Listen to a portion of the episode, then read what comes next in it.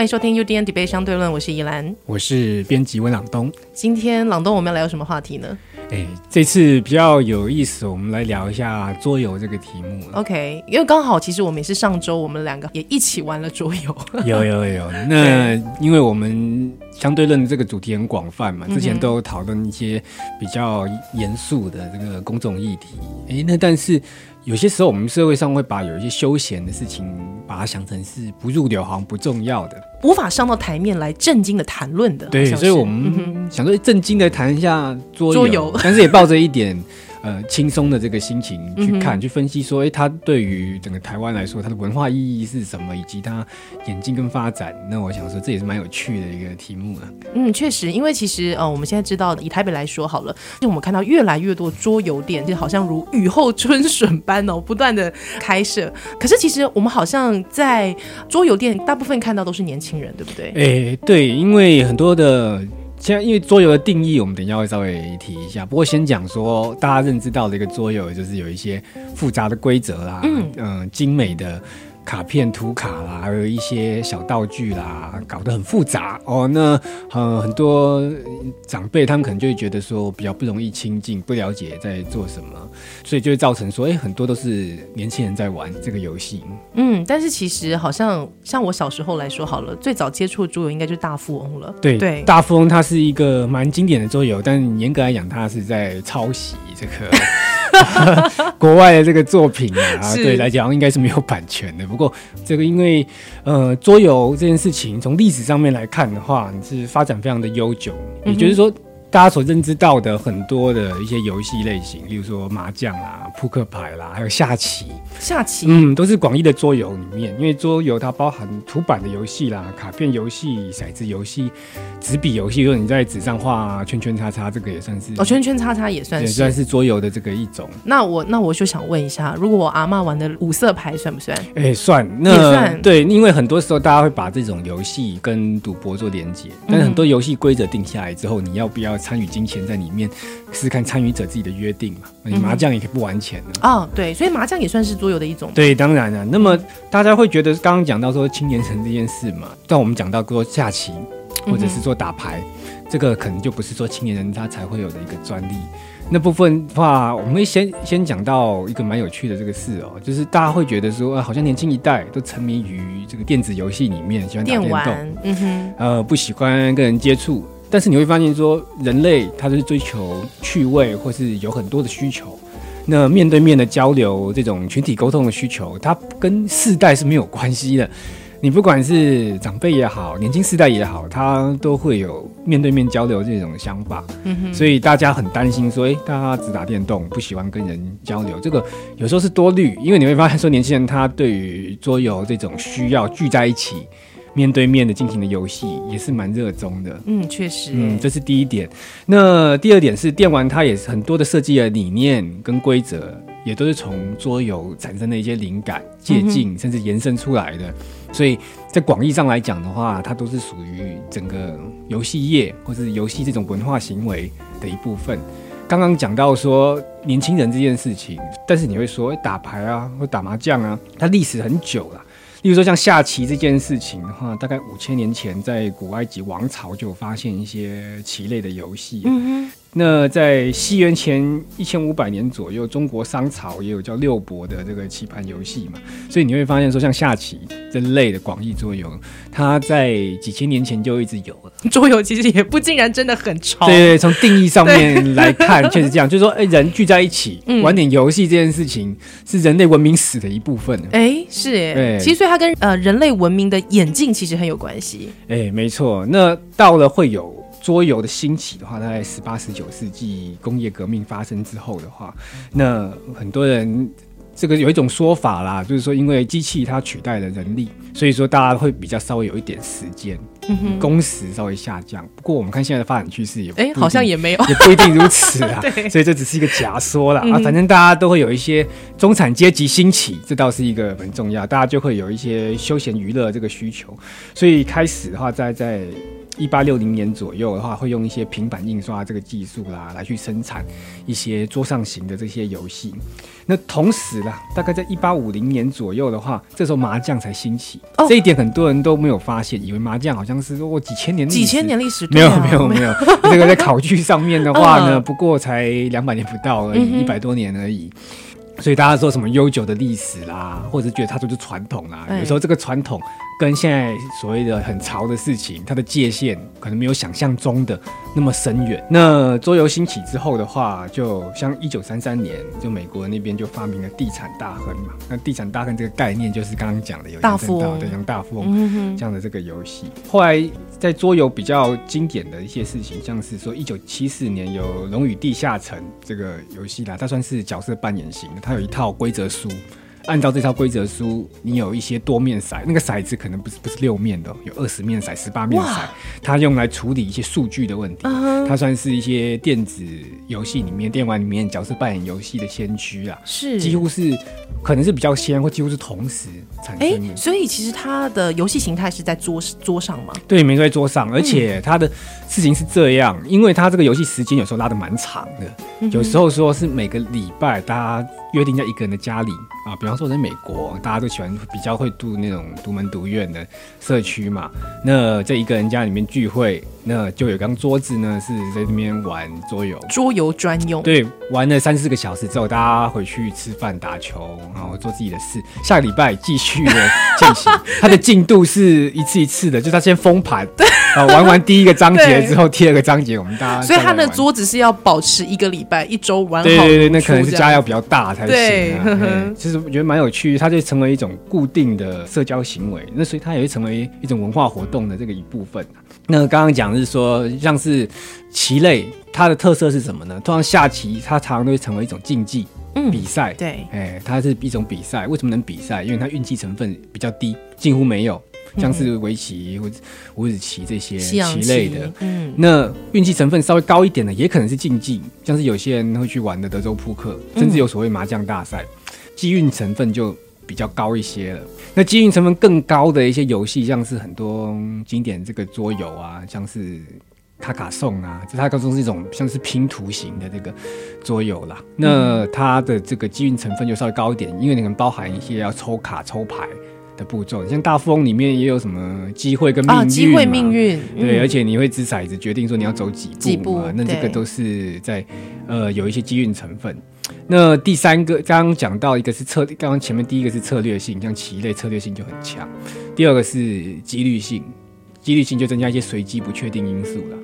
那第三个是它情境哦，情境、大家很常都忽略情境，但是就算是棋类游戏也有情境，像什么叫楚河汉界，就是情境，那就是在模拟一个战局这样子，没错。那像是大富翁，它的情境也就是大家努力在玩房地产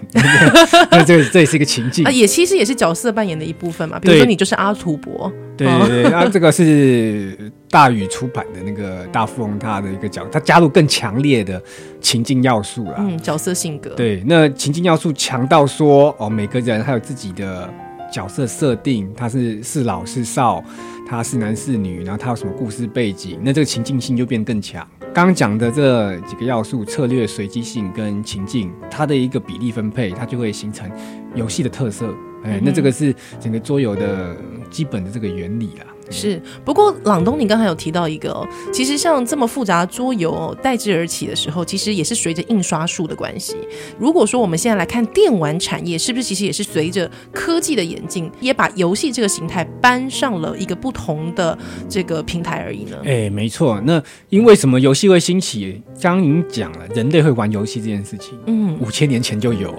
那理所当然的一件事啦。而且其实是老是少他都在玩某种游戏，那只是玩类型不一样而已。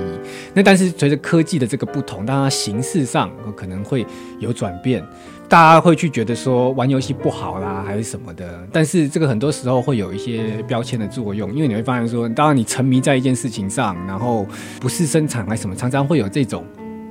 标签或反应，刻板印象的发生，对，但是任何事情沉迷可能都会对社会造成的一些负面性，那这个没有办法说是特定的行为所造成的，只能说对什么事情也不要太过沉迷啊。你说你整天在那边看书，然后看到身体出问题那也近视啊，也是腰酸背痛啊，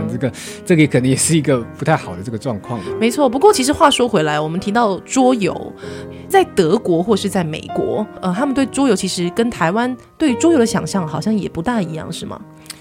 对，像美国的话，有些人他去做研究会发现说，美国人比较晚喜欢，时间很长，可能要花好几个礼拜，可能因为他们家比较大了，可以一直放在社区那边一直有个固定聚会。那德式的游戏啊，就叫德式的图板，它都会比较强调它的策略性，所以它的情境没那么强，那但是它策略性跟游戏的玩法很重要，就你要开发出新的玩法。玩法什么意思？像是围棋有围棋的玩法，对，五子棋有五子棋的玩法，你要开发出一种玩法，然后让人在从中得到乐趣，这是一件非常考量智力的这个事情，没错。那他从游戏的设计者，他去开发这套游戏需要很靠智力，那游戏的玩家要在这里面获得乐趣或提供反馈的意见，决定游戏要怎么调整改版跟修正，那也是要智力。大家常觉得玩游戏就是也不动脑然后没意义的事情，但是我必须要这样讲，人他在从事很多行为的时候都是要得到乐趣的，所以才会产生从5000年前到现在大家都玩各种游戏嘛。但是人在得到乐趣的时候呢，很多时候也是运用自己的智力感性去获得乐趣。例如说你去听歌剧，你是不是放空你能得到乐趣呢？不是，你要很认真的去听，很认真的去融入情境当中，你才能得到乐趣嘛。所以大家把游戏等同于完全的放空，等于浪费时间，这个想法是忽略了说游戏要好玩，很多时候前提是你要很认真的投入在里面，运用你的脑力，运用你的感性，才有办法得到乐趣，那这个是一个前提。那当然会不会有一些真的是很无脑的这些有些行为也有，但是你会发现它不会是这个整个桌游市场的一个主轴啊。所以其实刚才提到，像在德国会有，甚至在主流的媒体上面都会有探讨如何来设计桌游的不同的策略啊，或者是玩法。没错，因为我觉得说刚刚讲到了，人要得到乐趣就必须要运用人的心智能力，崇尚心智能力的地方，他就会去崇尚对桌游玩法的探讨，希望能够把一些比较蠢啊，比较没那么精致的游戏给淘汰掉，然后让一些设计的精良的游戏可以留下来。我觉得说，如果说我们整个社会要去提倡什么竞争力啦，还是心智能力的话，那你就必须要去重视说，游戏当中是能够提升人的心智能力，而且应该要去建立一套评鉴的机制，让一些对心智能力、感性能力能够提升的游戏会被鼓励，那一些可能没那么精致的这些游戏就慢慢的就比较少人在玩这样。那从另外一个角度来讲，纯粹经济的这个层面啊，例如说像是大家都会说电玩市场越来越大，但它到底有多大？大概目前来说，到一年大概是台币3兆元左右，3兆，全世界有3兆，那超越了笔电市场。就是你笔电错很多，但是它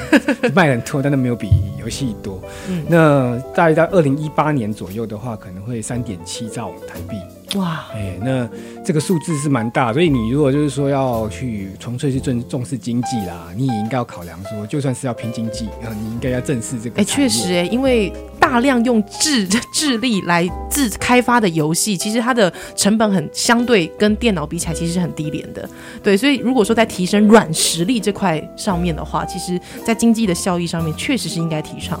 对，那但刚刚讲的数据，并不是说这些不插电的桌游啦，刚刚讲的数据还是指电子